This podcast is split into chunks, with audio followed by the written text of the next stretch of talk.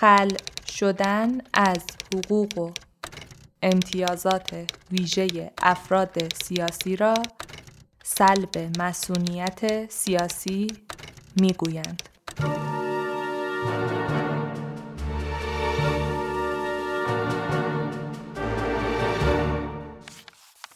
نامه صادره از وزارت جنگ خطاب به رضاخان رئیس الوزرای ایران به تاریخ 26 میزان 1303 دائر به تحریکات و توطعه هایی که ملک الشعرا و مدرس نمایندگان مجلس شورای ملی نموده و می نمایند لفن تقدیم و خاطر مبارک را مستحضر می نماید که مشارون الیها با کمال بیپروایی از موقعیت و مقام خیش سوء استفاده نموده مطابق مدارک قطعه موجوده به وسیله طبع و توزیع شبنامه های ژلاتین و عکس و حمله به قوه مجریه نموده عملیات آنها کاملا بر ضد امنیت و آسایش عمومی و خلاف مقررات حکومت نظامی است.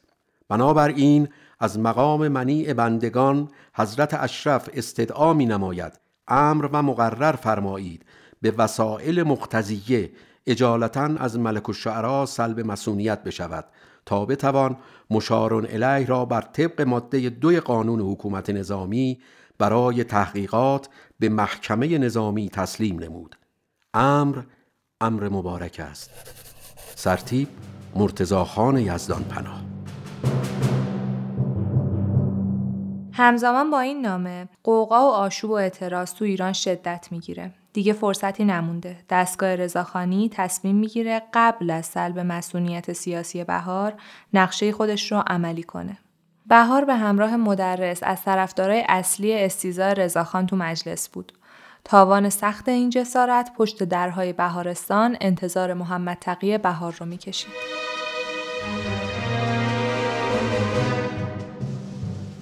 سال 1303 خورشیدی هنوز رضاخان رضا شاه نشده بود. اون توی این دوره رئیس الوزرای ایران بود. کارای رضاخان تو دوران رئیس الوزراییش به خوبی نشون می‌داد که اون در تدارک ایجاد یه نظم نوین تو ایرانه. توی این زمان سخنرانی های بهار و مدرس بر ضد رضاخان تو مجلس شدت می‌گیره. رضاخان متوجه میشه نباید زمان رو از دست بده و زهر چشمی اساسی از مخالفانش بگیره.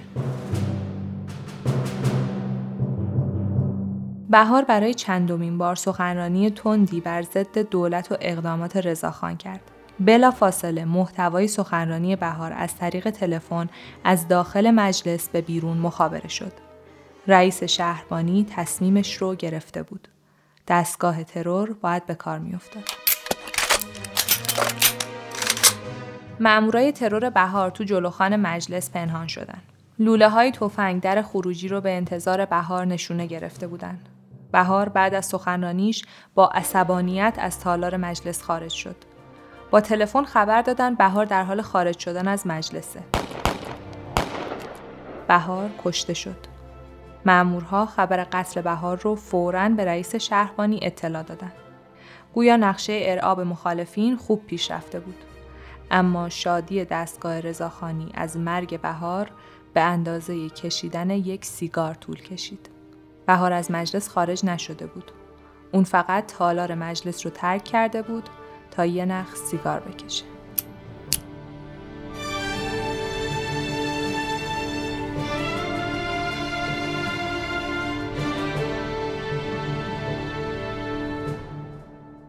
پس کسی که جلوی در بهارستان تو خونه خودش قلتید کی بود؟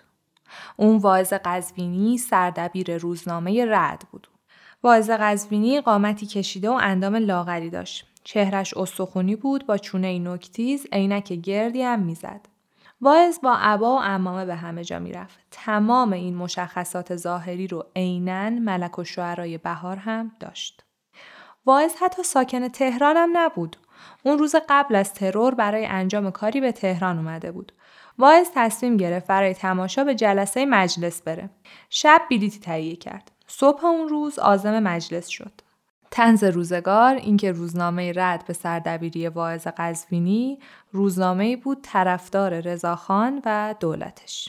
همزمان با خارج شدن بهار از تالار مجلس واعظ قزوینی هم از مجلس بیرون رفت و به خاطر شباهتش با بهار ترور شد.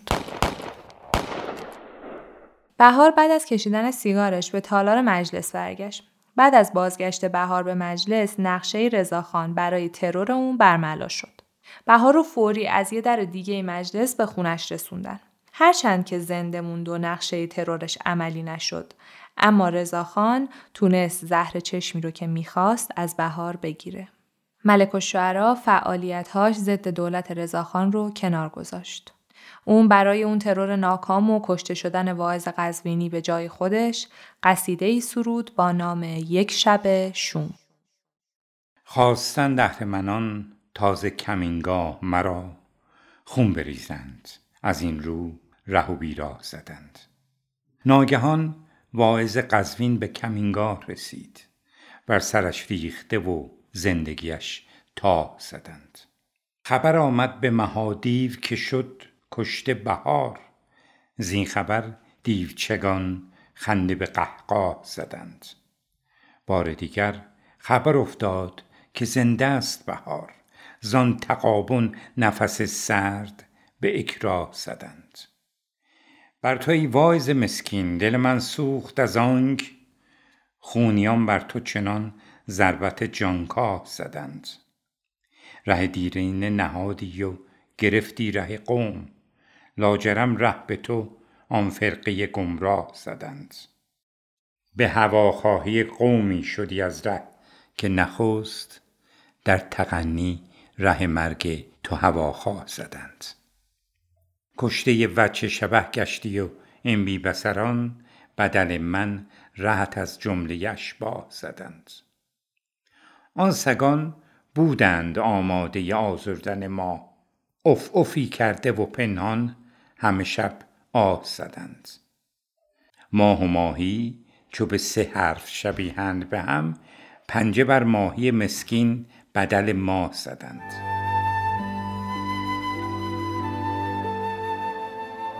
سلام من شکیبا شخصیان هستم و شما چهارمین قسمت Artcast رو میشنوید. در هر قسمت از Artcast روایت زندگانی انسانی رو میشنوید که راه های زندگیش رو از دل کوه سنگی کنده. این راه های جاودان رهگذر امروز من و شماست. تو این قسمت از راهی میگم که محمد تقی بهار با کلمه هاش برامون ساخته. نام این قسمت هست بهار روایت قصیده با شکوه برای ایران.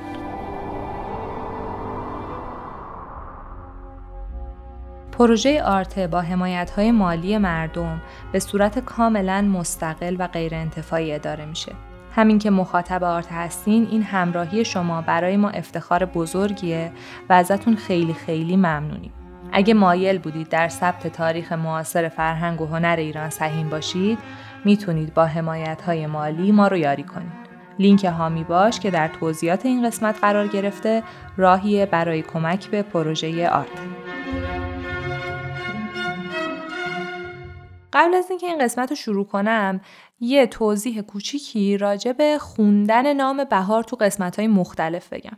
همونطور که می‌دونین لقب بهار ملک و شعراست. از طرفی توی خاطرات بهار هم جاهایی اشاره شده که بهار رو ملک صدا می‌کردن. منم برای اینکه در روایتم پرهیز کنم از تکرار نام بهار گاهی اسم اون رو ملک و شعرا صدا می کنم و گاهی ملک گاهی هم بهار. عشق تو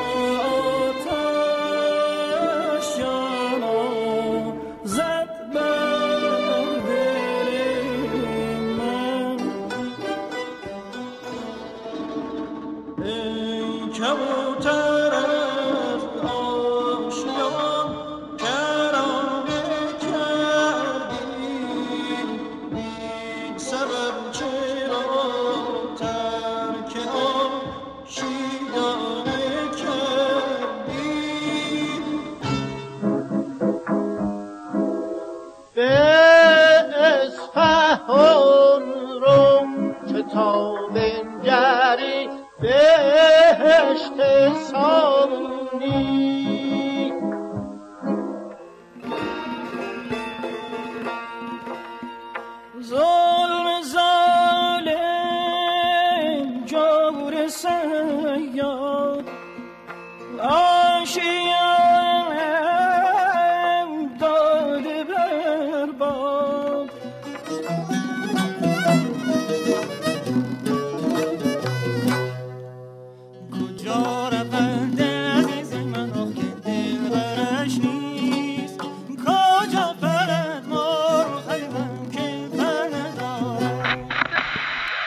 ترور شکست خورده بهار اون رو از مخالفت با رضاخان منصرف کرد. بهار تا قبل از این اتفاق رنگ زندان و توقیف و تبعید رو به خودش دیده بود. اما تهدید جانش دیگه شوخی بردار نبود. اون هم برای بهاری که مسئولیت ده نفر عائله رو به دوش داشت. عمر فعالیت سیاسی بهار فقط در حد استیزای رضاخان نبود. فعالیت های سیاسی بهار از 20 سالگیش شروع شد. یعنی همزمان با استبداد صغیر و گشایش تهران به دست مشروط خواهان. تو این زمان بهار و جمعی از همفکراش یه روزنامه مخفی به نام خراسان منتشر کردند. بهار تو این روزنامه اشعار سیاسی خودش رو بدون امضا یا با امضای میمبه به چاپ رسوند. بعد از فتح تهران بهار تصمیم گرفت فعالیت ادبی و اجتماعیش رو بیشتر کنه. برای همین به نوشتن مقاله های سیاسی روی آورد. اون به نشر نوشته هاش تو روزنامه توس مشهد و حبل المتین تو کلکته پرداخت. اما استعداد شگفتانگیز و غریحه ذاتی بهار تو سرودن قصیده تو نوشتن مقاله به کمکش نیامد. بهار متوجه شد نصر روزنامه نگاری باید ساده تر و سریح تر از شعر باشه. هرچند به خاطر نصر شعرگونه و سقیلش مورد انتقاد قرار گرفت اما درسرد نشد. با تمرین تونست چند سال بعد از مهمترین و تأثیرگذارترین روزنامه نگارهای ایران تو دوران مشروطه بشه.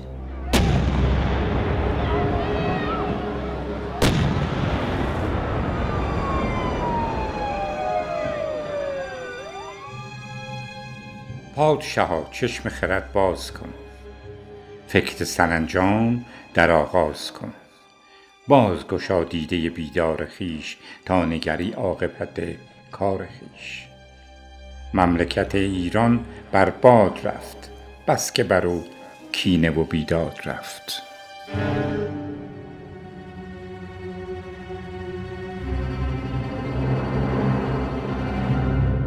روز سهشنبه دوم تیر ماه سال 1287 محمد علی شاه مجلس شورای ملی رو به توپ بست. شعری که خونده شد بخشی از مصنوی اندرز به شاه بود. این شعر رو ملک و شعرا خطاب به محمد علی شاه قاجار سرود. بهار تو این مصنوی روایت پادشاهی عبدالحمید پادشاه عثمانی رو برای عبرت گرفتن محمد علی شاه بیان می‌کنه. به دلیل طولانی بودن این مصنوی ترجیح دادیم تنها بخشی از اون رو برای شما بخونیم. مثنوی اندرز به شاه به طور کامل در صفحه ملک الشعرای بهار تو سایت Artbox قرار گرفته. پیشنهاد می‌کنم این مثنوی تاریخی رو مطالعه کنید. تو این سالها شهرت شعرهای سیاسی بهار تو کل ایران پیچیده بود. همزمان با استبداد صغیر حیدرخان عمواوغلی که انقلابی مشهور بود به خراسان آمد. خان از طرف کمیته مرکزی حزب دموکرات ایران مأمور بنیانریزی تشکیلات ایالتی در خراسان شد. بهار با خان ملاقات کرد. بعد از این ملاقات بهار به عضویت حزب دموکرات در اومد. در تاریخ پنجشنبه 21 مهر ماه سال 1288 روزنامه نوبهار به مدیریت ملک و شعرا چاپ شد. نوبهار به عنوان ارگانی از حزب دموکرات خراسان تو مشهد منتشر شد. این روزنامه سرنوشت عجیب و پرفراز و نشیبی داشت. تو ادامه پادکست از سرنوشت نوبهار هم میگم اما به دلیل اینکه فعالیت بهار به عنوان یه روزنامه نگار هم فعالیت طولانی مدت و هم تأثیر گذاریه ما قسمت بعدی آرتکست رو به روزنامه نگاری بهار و زمانه ای که اون درش روزنامه نگاری می‌کرده اختصاص دادیم. امیدوارم قسمت بعدی آرتکست که راجع به روزنامه نگاری بهار هست رو هم بشنوید چون به نظرم برای شناخت عمیق شخصیت بهار دونستن سیاست و روی کرده اون تو روزنامه نگاری و کلا اتفاقاتی که در دوران روزنامه نگاری بهار برای اون میفته مهمه.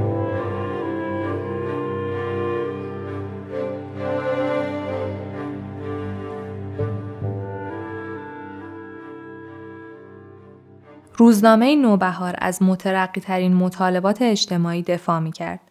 مبارزه با بیعدالتی، لزوم برقراری حقوق مساوی بین زن و مرد از موضوعهای ثابت مقاله های نوبهار بود. نوبهار حذف سنا را از قانون اساسی پیشنهاد کرد. این روزنامه از سنا به عنوان ارسیه اثار اسارت یاد کرد. در سال 1290 خورشیدی روسیه به ایران التیماتوم داد. کمیته حزب دموکرات به شدت با پذیرفتن التیماتوم روس مخالفت کرد. روزنامه نوبهار هم با لحنی سریع و شدید التیماتوم روس را رد کرد. هر گونه مخالفت با التیماتوم از طرف حکومت سرکوب شد. برای همین سرنوشت روزنامه نوبهار مانند مجلس ملی به تعطیلی کشید. بلافاصله بعد از توقیف روزنامه نوبهار، ملک و شعرا روزنامه دیگه ای تأسیس کرد با نام تازه بهار. هر کو در اضطراب وطن نیست آشفته و نژند چون من نیست. فرتوت گشت کشور و او را بایسته تر ز گور و کفن نیست. یا مرگ یا تجدد و اصلاح راهی جز این دو پیش وطن نیست. ویرانه است کشور ایران ویرانه را بها و سمن نیست. امروز چشم مردم ایران جز بر خدایگان زمن نیست.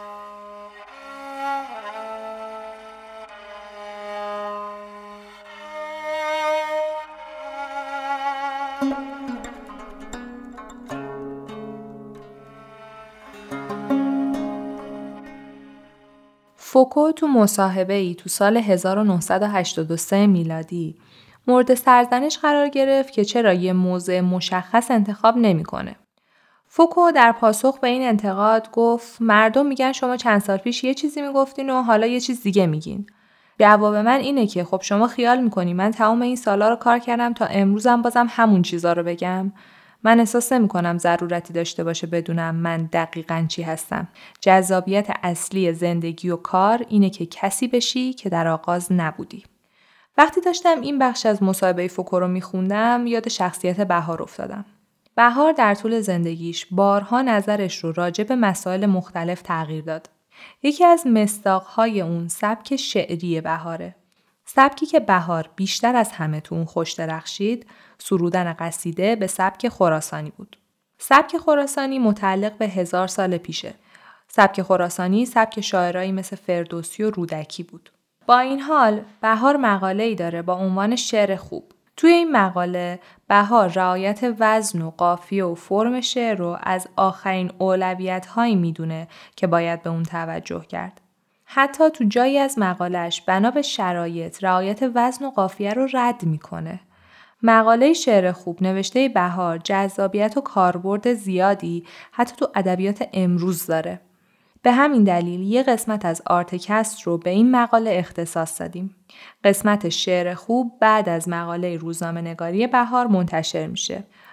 امیدوارم این قسمت رو هم بشنوید چون این مقاله مقاله کمیابی هست و خود ما هم به سختی تونستیم پیداش کنیم. مثال دیگه ای از جاری بودن و پویای شخصیت ملک و شعرا میارم. بهار نمایشنامه ای داره با عنوان تربیت نااهل. این نمایشنامه اقتباس از حکایتی در باب اول گلستان سعدیه. خلاصه نمایشنامه از این قراره. حکومت گروهی راهزن رو دستگیر می‌کنه شاه دستور میده تا همه راهزنا رو اعدام کنن. بین این راهزنا یه پسر بچه بوده. دل وزیر به حال پسر بچه میسوزه. وزیر از شاه می‌خواد پسر بچه رو ببخشه. شاه هم با اکراه قبول می‌کنه. وزیر پسر بچه رو مثل بچه خودش بزرگ می‌کنه. اما از اونجایی که به قول سعدی ناکس به تربیت نشود ای حکیم کس و یا عاقبت گرگزاده گرگ شود گرچه با آدمی بزرگ شود پسر بچه راهزن وقتی جوون رعنایی میشه وزیر رو می‌کشه مقدار زیادی پول از دربار میدوزه و دوباره به راهزنا ملحق میشه این نمایشنامه بهار به نوعی تصدیق جبرگرایی و تربیت ناپذیریه اما ملک تو سالهای آخر عمرش در شعر لوزانیه تنها راه نجات ایران رو تربیت درست و شایسته می‌دونه. راجب قصیده لوزانیه در اپیزود شعر خوب به تفصیل توضیح دادم که امیدوارم بشنوید. چند بیتی از شعر لوزانیه رو توی این قسمت میشنویم. نیکو نشود روز بد از تربیت بد دادیم ز تربیت سر و علن را جمله محال است که مشاطه تدبیر درمان نتوان کرد به کافور انن را. جز آنکه سراپای جوان گردد و جوید از چهره این پیر برد چین و شکن را. بی تربیت آزادی و قانون نتوان داشت. آن فرقی که آزرم ندارد تو و من را. نمایشنامه تربیت نااهل به نوعی طرفدار مجازات سنگینی مثل اعدام بود. در این باره هم بهار چند سال بعد شعری روایی میگه در مذمت اعدام. توی این شعر بهار به شدت با اعدام مخالفت می‌کنه و تنفرش از اعدام رو در قالب روایت نگرانی و تلاش مادری برای جلوگیری از اعدام فرزندش ابراز می‌کنه. شنیدم پسری را جنایتی افتاد از اتفاق که شرحش نمی‌توان دادن قضات محکمه دادند حکم قتلش را که رسم نیست به بیچارگان امان دادن. بود علاقه مادر به حالت فرزند حکایتی که محال است شرح آن دادن. از آنکه بود مقصر جوان و دشوار است رضا به فاجعه مرگ نوجوان دادن. به صورتش دم تیغ آشنا نگشته جفاست گلوش را به دم تیغ خونفشان دادن. بهار زندگیش ناشکفته حیف بود. گلش به دست جفاکاری خزان دادن. ولی دریغ که قانون حرام می‌دانست چنان شکار حلالی به رایگان دادن.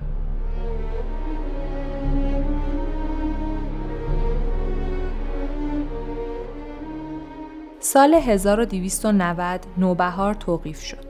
تازه بهار در حال تأسیس بود که به تحریک روزها مسجد گوهرشاد و گنبد امام رضا رو به توپ بستند.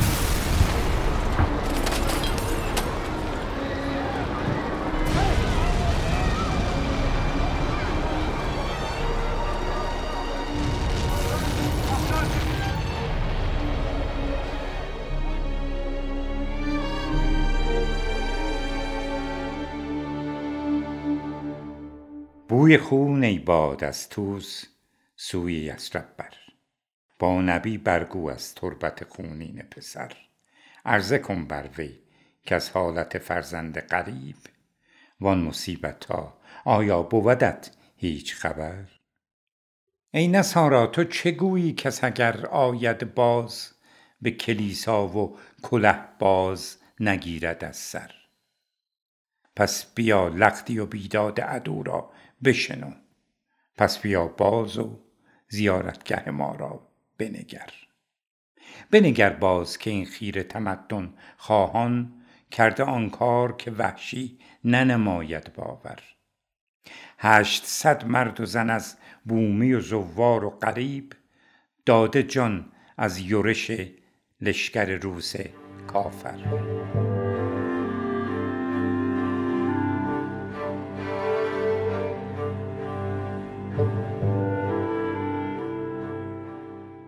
بعد از توقیف نوبهار تازه بهار تأسیس شد.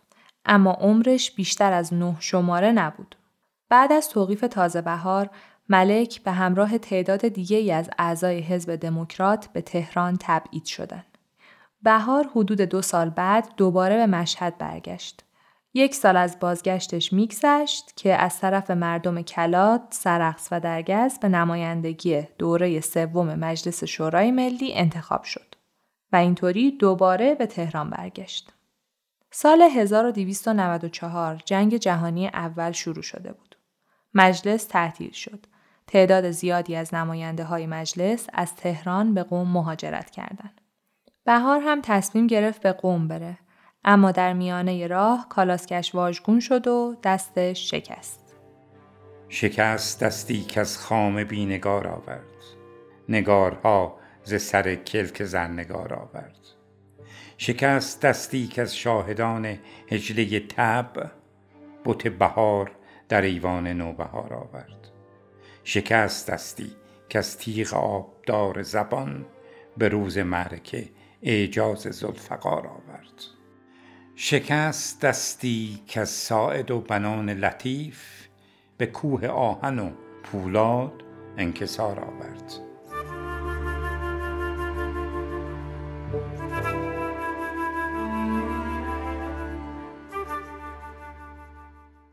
بهار برای درمان دستش ناچار به تهران برگشت. توی این دوره گزارش مفصلی راجع به حوادث جنگ جهانی اول توی ایران نوشت. مقاله بهار راجع به حوادث جنگ جهانی اول رو هم در سایت Artbox می‌تونید مطالعه کنید. ملک با وجود جنگ جهانی اول و تبعید و زندان و مشکلات دیگه که سر راهش بود اما بازم از روزنامه نوبهار غافل نشد. این روزنامه چاپ می‌شد و توقیف می‌شد. دوباره چاپ می‌شد و باز به بهانه های مختلف توقیف می‌شد. همزمان با این اتفاقها ملک و شعرا انجمنی رو تشکیل داد با نام انجمن دانشکده. انجمن دانشکده به تغییر و تحولات ادبی تو جهان می پرداخت. برامنامه انجمن دانشکده دنیا از خوش انقلابات است از دریاها تا کوهها و بیابانها از ممالک عظیمه تا فامیلهای کوچک همچنین از فرم لباسها تا فرم لغات و اصلاحات. همه چیز شیرین در این عرصه منقلب و محیط متغیر دستخوش تقلب و تغییرند. پس شگفت نیست اگر در ادبیات ما و حتی در لغات و اصلاحات ما و طرز ادای مقاصد ما تغییراتی حاصل شود. این است که موافق احتیاجات فعلی هیئت اجتماعیه و مطابق محیطی که ما را تکمیل خواهد نمود یک تجدد آرام آرام و نرم نرمی را اصل مرام خود ساخته. البته هنوز جسارت نمی کنیم که این تجدد را تیشه امارات تاریخی پدران نیاکان ادیب خود قرار دهیم. این است که ما فعلا آنها را مرمت نموده در پهلوی آن امارات به ریختن بنیانهای نوعاینتری که با سیر تکامل دیوارها و جرزهایش بالا می روند مشغول خواهیم شد.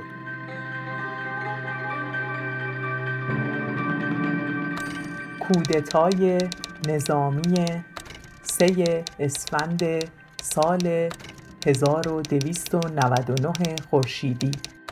عاملان ایرانی سید ضیاءالدین طباطبایی رضاخان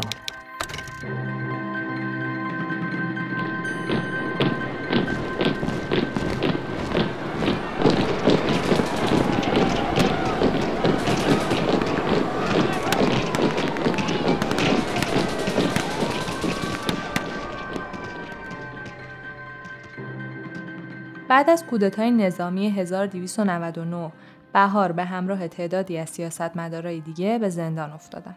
قصیده پرشور و زیبای هیجان روح متولد دل شکسته بهار تو این دوران.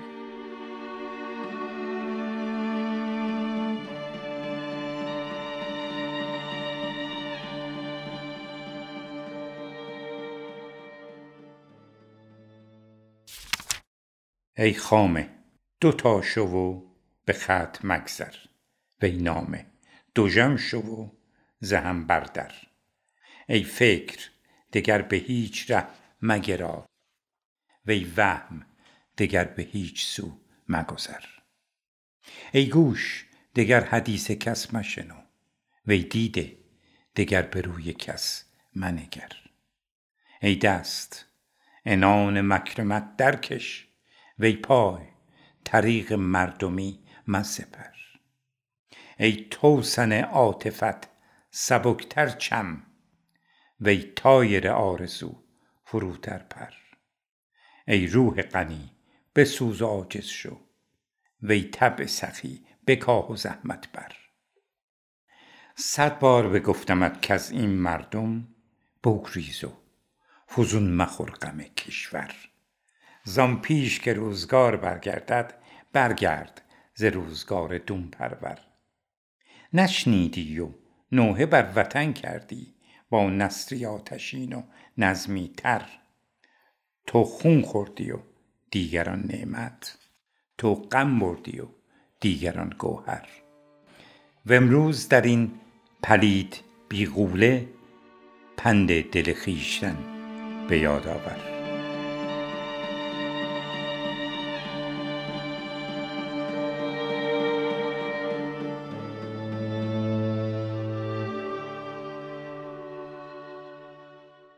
استبداد رضاخانی ملک و شعرا رو به طرف کلاس درس پروفسور هرتسفلد کشوند.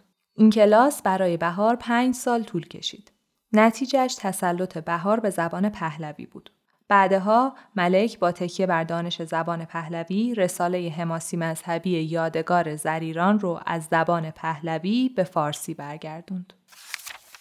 تا پنجاه روز روز روشن نبود و مرغکان نیز نشیمن نیافتند جز که بر اسپان نشینند یا بر سرهای تیزکان تیز یا بر برز کوه و از گرد و دود شب و روز ناپیدا. دیگر گشتاسب شاه بر زریر برادر خود فرمان داد که هان کن تا زیر دستان نیز هان کنند تا ما نیز بدانیم شب است یا روز. پس زریر از گردون بیرون آمد هان کرد و زیر دستان هان کردند و گرد و دود بنشست و ستاره و ماه پدید آمد بهار بعد از رهایی از زندانی که به خاطر کودتای 1299 گرفتار شده بود دوباره به نمایندگی مجلس چهارم انتخاب شد. تو این دوران قصیده معروف دماوندیه رو سرود که فکر کنم هممون تو کتابای درسی بخشی از این قصیده بلند رو خوندیم. بعد از به پایان رسیدن مجلس چهارم از طرف مردم کاشمر به نمایندگی مجلس پنجم انتخاب شد. ترور به اشتباه واعظ قزوینی در زمان مجلس پنجم اتفاق افتاد. این مجلس در زندگی بهار نقطه عطف بود. چرا که اون دونست دیکتاتوری رضاخانی اصلا قابل قیاس با شاهان قجری نیست. بهار بعد از اون از ترس جون و مسئولیت خونوادهش که بر دوشش بود رویه کاملا متفاوتی در پیش گرفت. حتی شعرهایی در متح رضاشاه و بعدها در متح محمد رضای پهلوی سرود. البته بهار علت این کارش رو به طور غیر مستقیم تو مقاله با نام شاه و ادبیات توضیح داد. اون معتقد بود ادبا و فضلا از ابتدای تاریخ تا کنون برای ماندگاری و نشر افکار و مکتوباتشون ناچار به مت قدرت هستن. بهار تو این مقاله از شاعرای زیادی مستاق میاره. مثل فردوسی که ناچار برای حفظ و نشر شاهنامه به دربار سلطان محمود غزنوی روی آورد. شاعر ملک الشعرای بهار چهار خطابه خطابه اول. شاه جهان پهلوی نامدار. ایز سلاطین کیان یادگار. خنجر بران تو روز هنر. هست کلید در فتح و زفر تیغ کجت چون ز نظم خواست. هر کجی بود بدو گشت راست. توپ تو بر خصم ز دوزخ دریست. قبر برایش درک دیگری است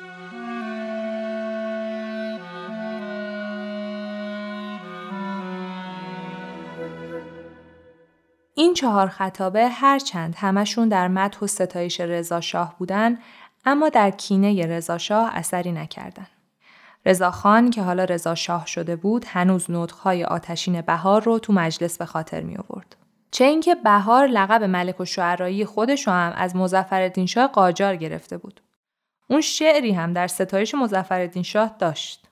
رضا هم که از همون روزای اول حکومتش می‌خواست هرچی نامونشون و اثری از قاجار داشت به نابودی یا حاشیه بکشونه. حکومت پهلوی به بهونه ساختگی یک سال بهار رو به زندان انداخت. توی این مدت تنها مونس بهار قلم و کاغذش بودن. شعرهایی که در زندان به روی کاغذ می اومدن همدم بهار شدند. من نیم مسعود و بو احمد ولی زندان من کمتر از زندان نای و قلعه مندیش نیست. گر توی انسان بهار اندوه نوع خیش دار ورنه حیوان هم نیابی کو به فکر خیش نیست. در سال 1309 بهار بعد از یک سال از زندان آزاد شد. اون تصمیم گرفت دیوان اشعارش رو چاپ کنه. شعرها روی کاغذ در حال حروف چینی بودند اما تا صفحه 208 بیشتر پیش نرفتند. از چاپ دیوان بهار بازم به بهونه های ساختگی و نامعلوم جلوگیری شد. اما این آخر ماجرا نبود. دو سال بعد در روز 29 اسفند 1311 وقتی که بهار با همسر و فرزنداش پای سفره حفظی نشسته بود یه دفعه مامورای رضا شاه به خونش ریختن و اونو دست بسته از سر سفره حفظین به زندان بردن.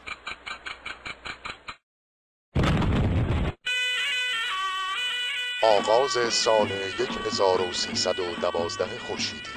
مبارک. نامه ملک الشعرای بهار به رئیس تشکیلات به تاریخ خرداد 1312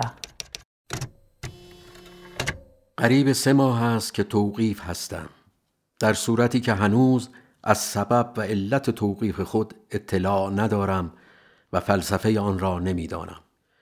اگر برای دولت شاهنشاهی فایده و نفعی در از بین بردن خانواده خود فرض می نمودم باز قانع می شدم.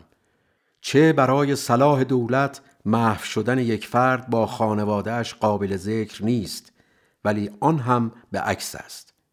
این فقیر بنابر اختزای سن و معلومات خود گوشه نشسته و به خدمات معارفی و ادبی که یکی از احتیاجات مبرم مملکت است مشغول بوده نه هوای سیاست در سر و نه هوس رفت و آمد در دل داشت.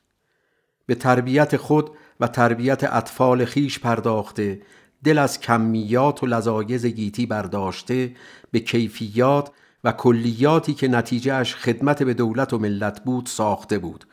آن هم از برکت توجه بندگان علا حضرت همایونی بود که از معارف لغمه نانی می رسید. این مقرری از اول به سبب انقطاع بنده از خدمت معارفی و توقیف هم در این اداره متوقف شده است. اگر پنج طفل و ده نفر نانخور نداشتیم شاید در هر حال شکایتی و زراعتی نداشتیم.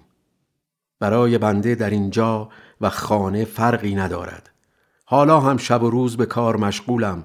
فقط نگرانی مربوط به ترتیب زندگی است که عاجزانه به عرض رسید. باقی بسته به مردانگی شماست. امضا میم بهار.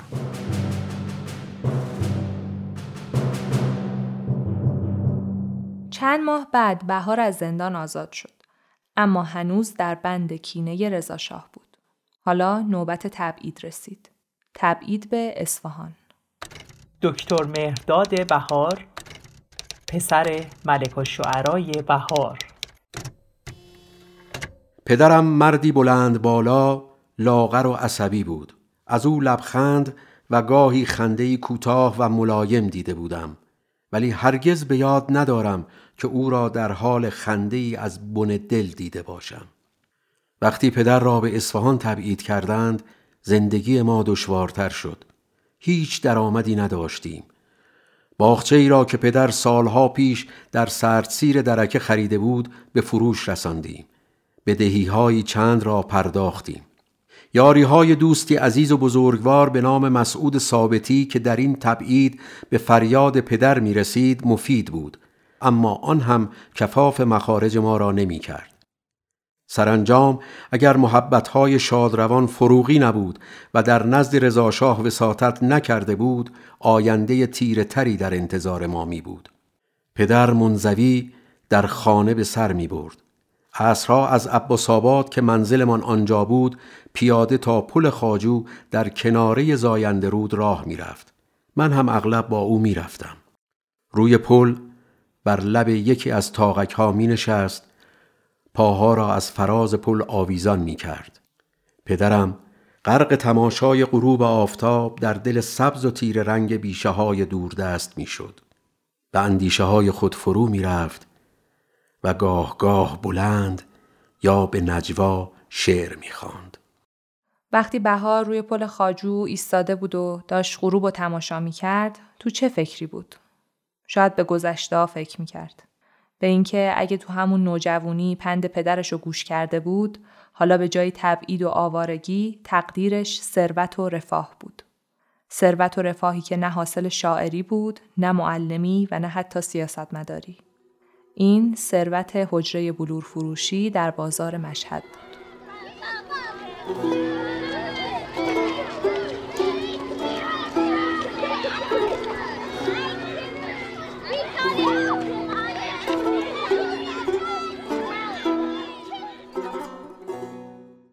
پنجشنبه 18 آذر ماه سال 1265 خورشیدی محمد تقی بهار تو مشهد به دنیا اومد. نام پدر بهار حاج میرزا محمد کازم ملقب به ملک و بود. لقب ملک و شعرایی رو ناصر شاه قاجار به زمیمه جیره و مستمری دیوانی به پدر بهار بخشیده بود. میرزا محمد کازم به گفتن قصیده و مسمت و غزل و مصنوی استاد بود اما بیشتر شعرهاش قصیده بودن. پدر بهار به زبان عربی و فرانسه مسلط بود. مادر بهار توی خانواده تاجر متولد شده بود. اصل طایفه مادری بهار به گرجستان و مسیحی های قفقاز می رسید.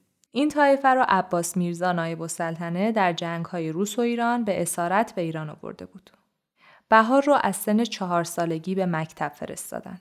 معلم این مکتب زنموی بهار بود. اون تا 6 سالگی شاگرد زنموش بود و بعد از اون به مکتب مردانه رفت. در هفت سالگی عشق و علاقه بهار به شاهنامه شکل گرفت. این عشق تا آخرین سالهای عمر بهار در قلبش زنده بود. هفت سالگی بهار رو از قلم خودش میشنویم.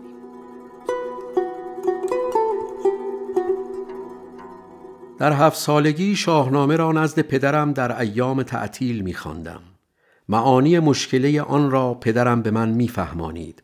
این کتاب به طبع و ذوق من در فارسی و لغت و تاریخ ایران کمک بینظیری کرد که هیچ وقت فواید آن را از خاطر نمی‌توانم برد.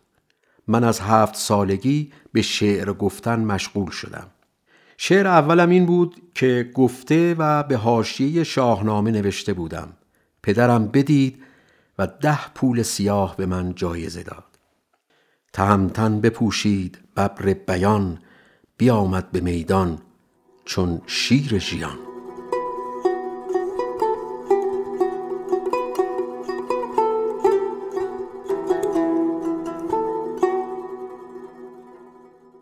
پدر بهار در ابتدا اونو به شعر گفتن و روی آوردن به شاعری تشویق می‌کرد اما وقتی بهار به 15 سالگی رسید نظر پدرش تغییر کرد. میرزا محمد بعد از اینکه بیثباتی دربار قاجار و آشوب سیاسی ایران رو تجربه کرد با اطمینان به پسرش گفت از این به بعد دیگه هیچ کس به شعر و شاعری اعتنایی نمی‌کنه. پدر بهار انقدر به این عقیدش ایمان داشت که بهار رو رسما از شعر گفتن من کرد. حتی بهار رو از مدرسه بیرون آورد و به حجره بلور فروشی دایی بهار فرستاد. توی این ایام ملک یه جوون 18 ساله بود. پدرش هم دقیقا وقتی اون 18 سالش بود از دنیا رفت. بهار با فوت پدرش دوباره با جدیت به تحصیل درس و شعر گفتن روی آورد. ادیب نینشابوری از ادبا و شعرای بسیار مشهور مشهد بود اون زمان. بهار تحصیلات خودش رو نزد ادیب نیشابوری گذروند و دوباره شروع به شعر گفتن کرد. شعرهای بهار به سرعت سر زبون افتاد. بالاخره بهار هم مانند پدرش اما این بار از دربار مزفر شاه قاجار لقب ملک و شعرایی گرفت. توی این بین بازار تهمت و حسادت به بهار تو مشهد رونق پیدا کرد. ادهی می‌گفتن شاعر دیگه این شعرها رو برای بهار میگه و وقتی بهار شعرهایی سرود که تا حالا هیچ شاعری شبیه اون رو نسروده بود باز دوباره یه عده شایعه کردن که مادرش براش این شعرها رو میگه.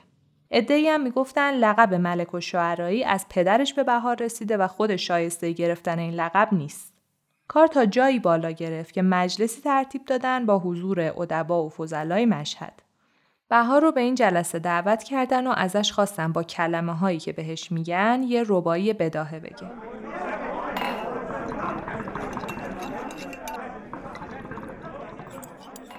گفته شد این چهار چیز را در چهار مصرا به وزن ربایی بگویم و آن چهار چنین بود.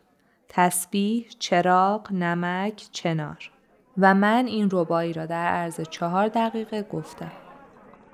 با خرقه و تسبیح مرا دید چویار گفتاز چراغ زود نایدم بار کس شهد ندیده است در کان نمک کس میوه نچیده است از شاخ چنار.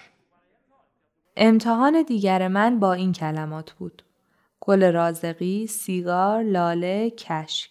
و من گفتم ای برد گل رازقی از روی تو رشک. در دیده مه زدود سیگار تو اشک. گفتم که چو لاله داغدار است دلم.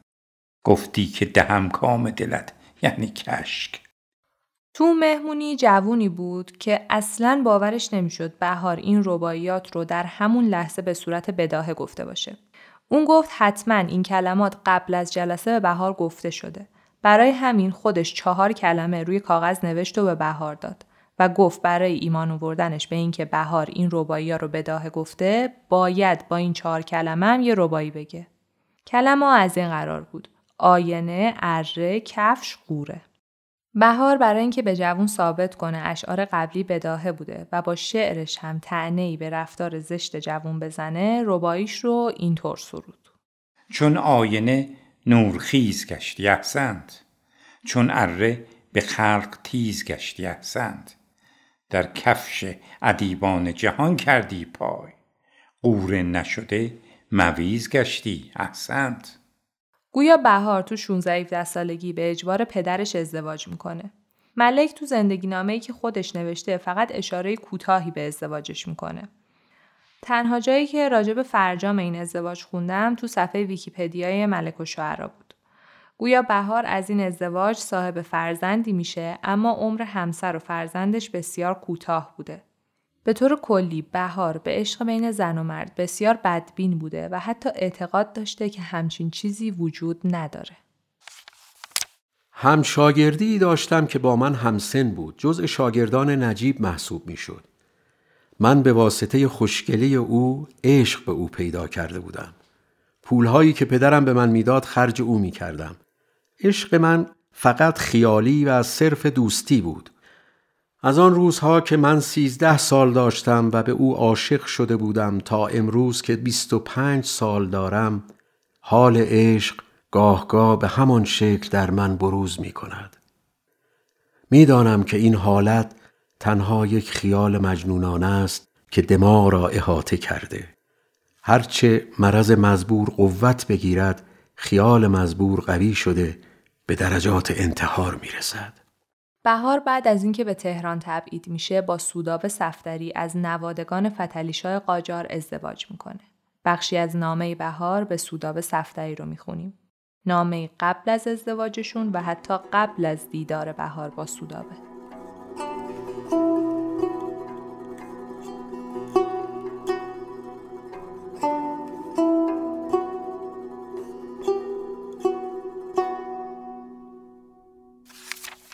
دوست ابدی من قربانت شوم. با اینکه شما را ندیده ام از بخت خودم اطمینان دارم که گنجینه عظیم و ثابتی برای قلب و روح خیش انتخاب نمودم. ولی نمی‌دانم احساسات شما از چه قرار است. عزیزم من خودم را به شما معرفی می نمایم یک جوان ثابت العقیده خوشقلب فعال و پر حرارت و با غیرت در دوستی محکم و در دشمنی با اهمیت.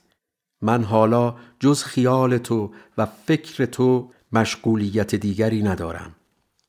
می‌خواهم بنا آورده بین سمت مقدم منزل و قسمت مؤخر آن را دیوار کشیده از هم تفکیک نمایم. منزل حالیه ما خیلی خوب و جدید البنا و مزین است. حیف است از این منزل خارج شویم. وسعت و دلوازی حیات به قدر تکفی است. گمان ندارم به شما بد بگذرد. فقط شما باید یک آشپز قابل و تمیز زنانه با خودتان بیاورید و کلفت درست و امینی هم برای خودتان انتخاب نمایید. از قول بنده خدمت خانم معظمه خودتان سلام و عرض عبودیت تبلیغ نموده از طرف من دست ایشان را ببوسید. و الباقی اندل تلاقی قربانت میم بهار.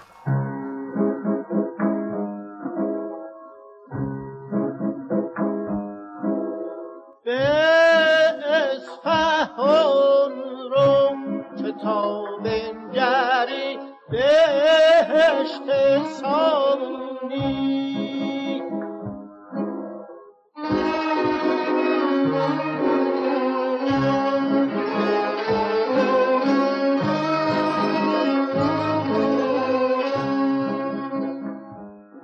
ملک و شعرا در سال 1312 از زندان تهران آزاد شد. اما بلافاصله بعد از زندان تبعید به اصفهان در انتظار خودش و خونوادش بود. تصنیفی که شنیدید با نام به اصفهان رو سروده ملک و شعرهای بهاره. ناگفته پیداست که بهار این تصنیف رو در وقت سکونت اجباریش تو اصفهان گفته. به قول بهار هوای اصفهان شعر خیزه. یک سال بعد یعنی سال 1313 تو جشن هزاره فردوسی بهار با وساطت محمد علی فروغی و علی اصغر حکمت به تهران برگشت. گویا ملک اولین کسی بوده که پیشنهاد ساخت مقبره‌ای برای فردوسی رو مطرح کرده. بهار قصیده با شکوه آفرین فردوسی رو در جشن هزاره فردوسی همون سالی که تبعیدش تموم شد یعنی سال 1313 سرود. آنچه کوروش کرد و دارا وانچه زردشت مهین زنده گشت سمت فردوسی سهرافرین تازه گشت از تب حکمتزای فردوسی به در آنچه کردند آن بزرگان در جهان از داد و دین. باستانی نامه کفشاندند در خاک و گل تازیان در سیصد و پنجاه سال از جهل و کین. آفتاب تب فردوسی به سی و پنج سال تازه از گل برکشیدش چون شکفته یاسمی. نام ایران رفته بود از یاد تا تازی و ترک. ترک تازی را برون راندند لاشه از کمین. شد درفش کاویانی باز برپا تا کشید این سوار پارسی رخش فساحت زیر زین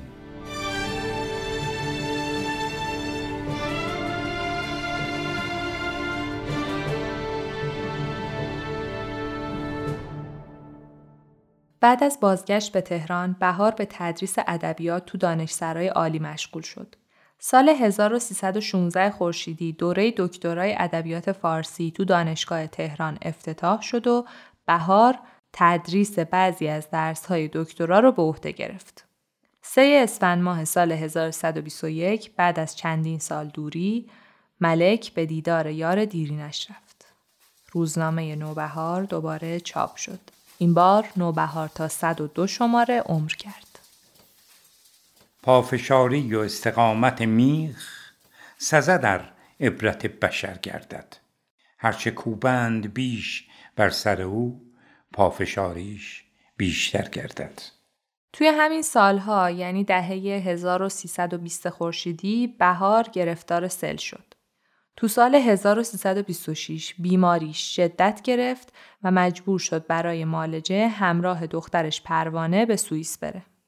سودابه صفدری همسر بهار برای تأمین مخارج بیمارستان تو ایران تمام تلاش خودشو کرد. سودابه تنها دارایی بهار یعنی خونش رو گرو گذاشت تا پول نزول کنه.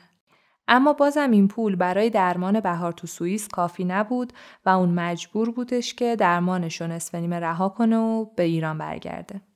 چند ماه قبل از بازگشتش به ایران بهار از بیمارستان لوزان سوئیس نامه‌ای می نویسه به دوستش مجتبا مینوی.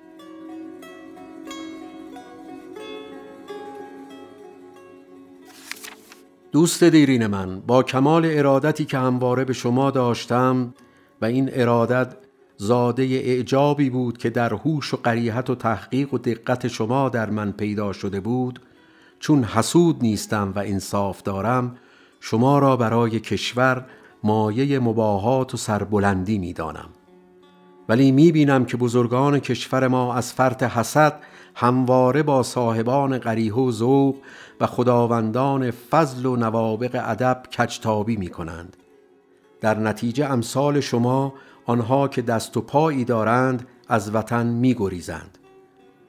آنانی که مانند اغلب اهل هوش و قریه دست و پایی ندارند در وطن به خون دل درمانده یا تریاکی و عرقی شده به قول مولانا تا دمی از قید هستی وارهند ننگ خمر و بنگ بر خود می نهند. من که در دوران گذشته با آن خرابی و اوضاع و عداوتی که با من داشتند و به خون من تشنه بودند در حبس و نفی بلد ساختم و از میان نرفتم.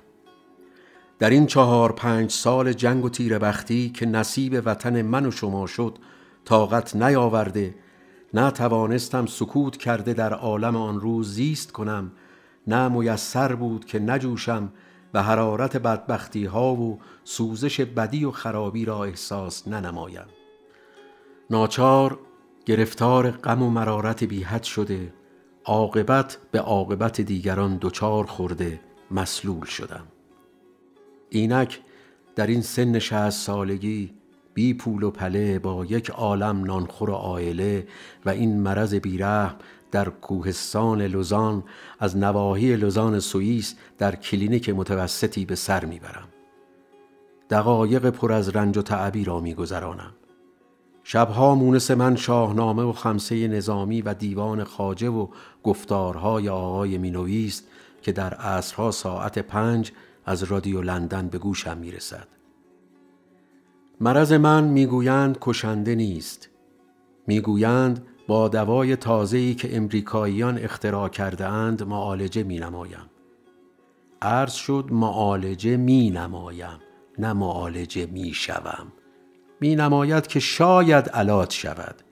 زیرا دو سه نفر ایرانی و فرنگی را هم از همین کلینیک علاج کرده است.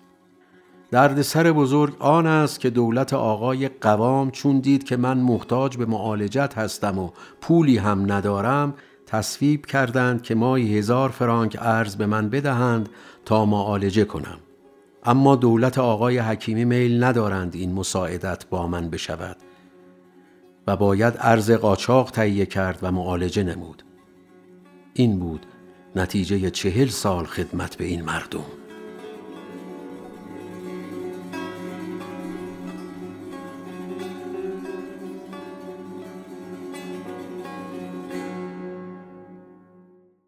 اردیبهشت سال 1328 بهار بدون اینکه به طور کامل درمان شده باشه از سوئیس به ایران برگشت.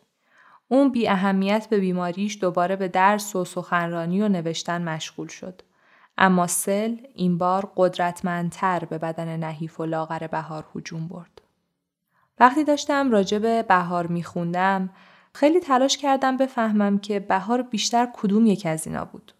سیاستمدار بود، شاعر بود، معلم بود یا روزنامه نگار. تو پایان مطالعاتم فهمیدم بهار در چارچوب هیچ یک از این تعریف ها جا نمی‌گیره. اون نه دغدغه قدرت و سیاست داشت نه در پی کسب شهرت از شعرها یا تدریسش بود. بهار عاشق ایران بود. عشق بهار در رسیدن وطنش به آزادی کامیاب می شد. آه اون در حسرت تماشای ایران با شکوه و دلخواهش تو شعرهاش حس میشه.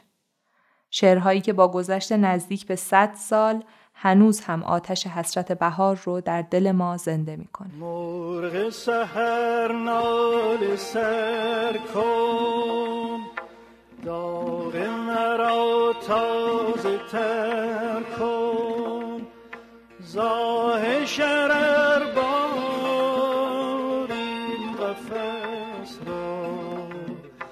بر شکن و زیراز بر کن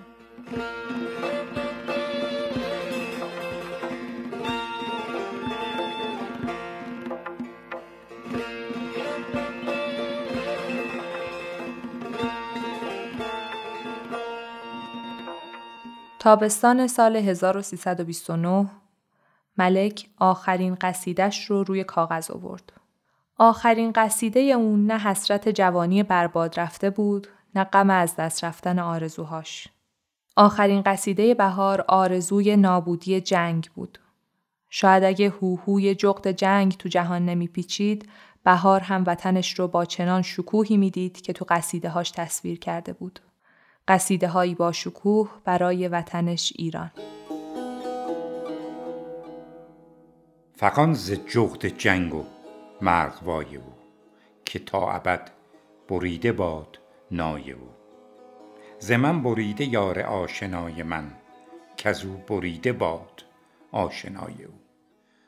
چه باشد از بلای جنگ صعبتر که کس امان نیابد از بلای او.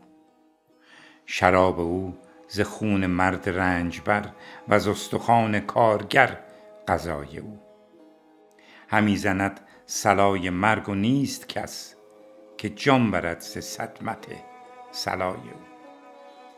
همی دهد ندای خوف و می‌رسد به هر دلی مهابت ندای او.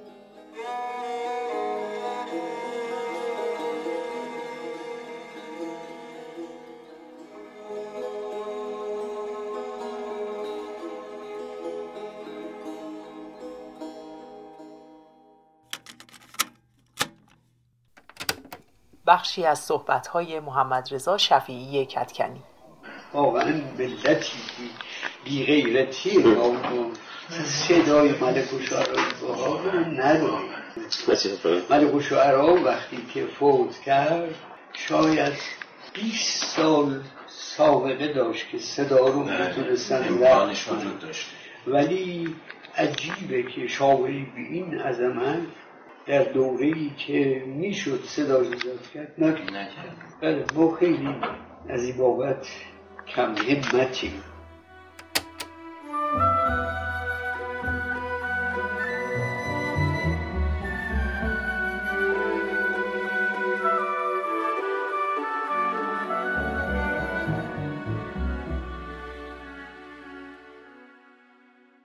در تاریخ یک اردیبهشت 1330 محمد تقی بهار تو اتاق خونش تو کوچه گوهر پلاک چهار جان سپرد.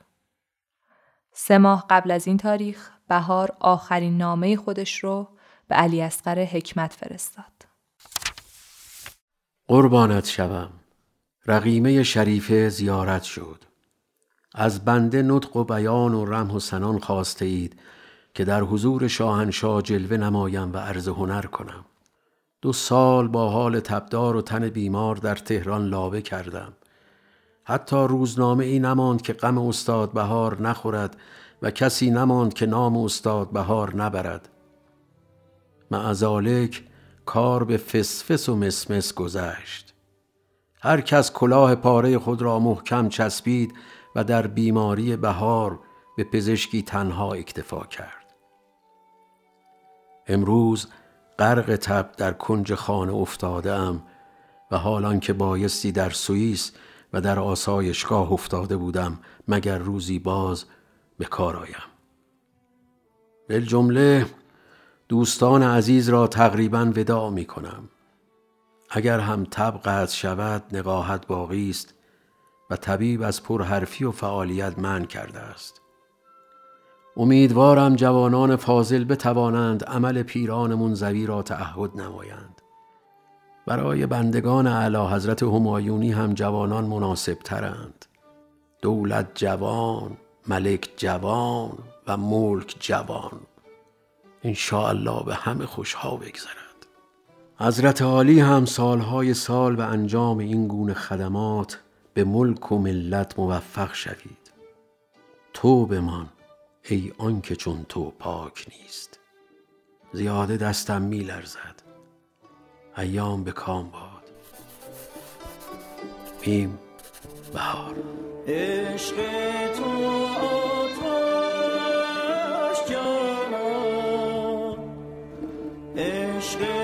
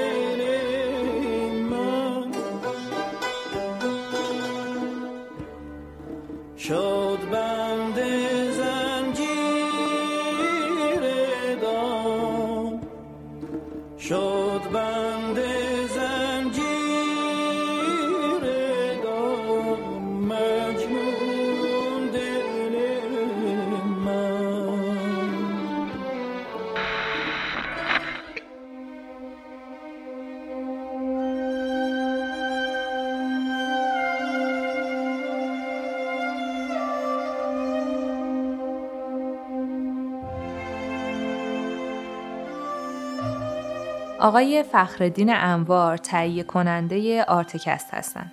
با تشکر از آقای احمد پوری و آقای اصغر همت که صدای گرمشون رو در بخش‌های مختلف این قسمت شنیدید. از آقای علی دهباشی سردبیر مجله بخارا خیلی تشکر می‌کنم که با دلسوزی و دقت زیادی مطالب خیلی مهمی رو در اختیار ما گذاشتن تا متن Artcast نوشته بشه.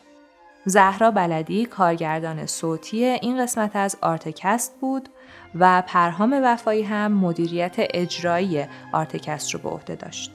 این قسمت از Artcast در استدیو Artbox ضبط شده.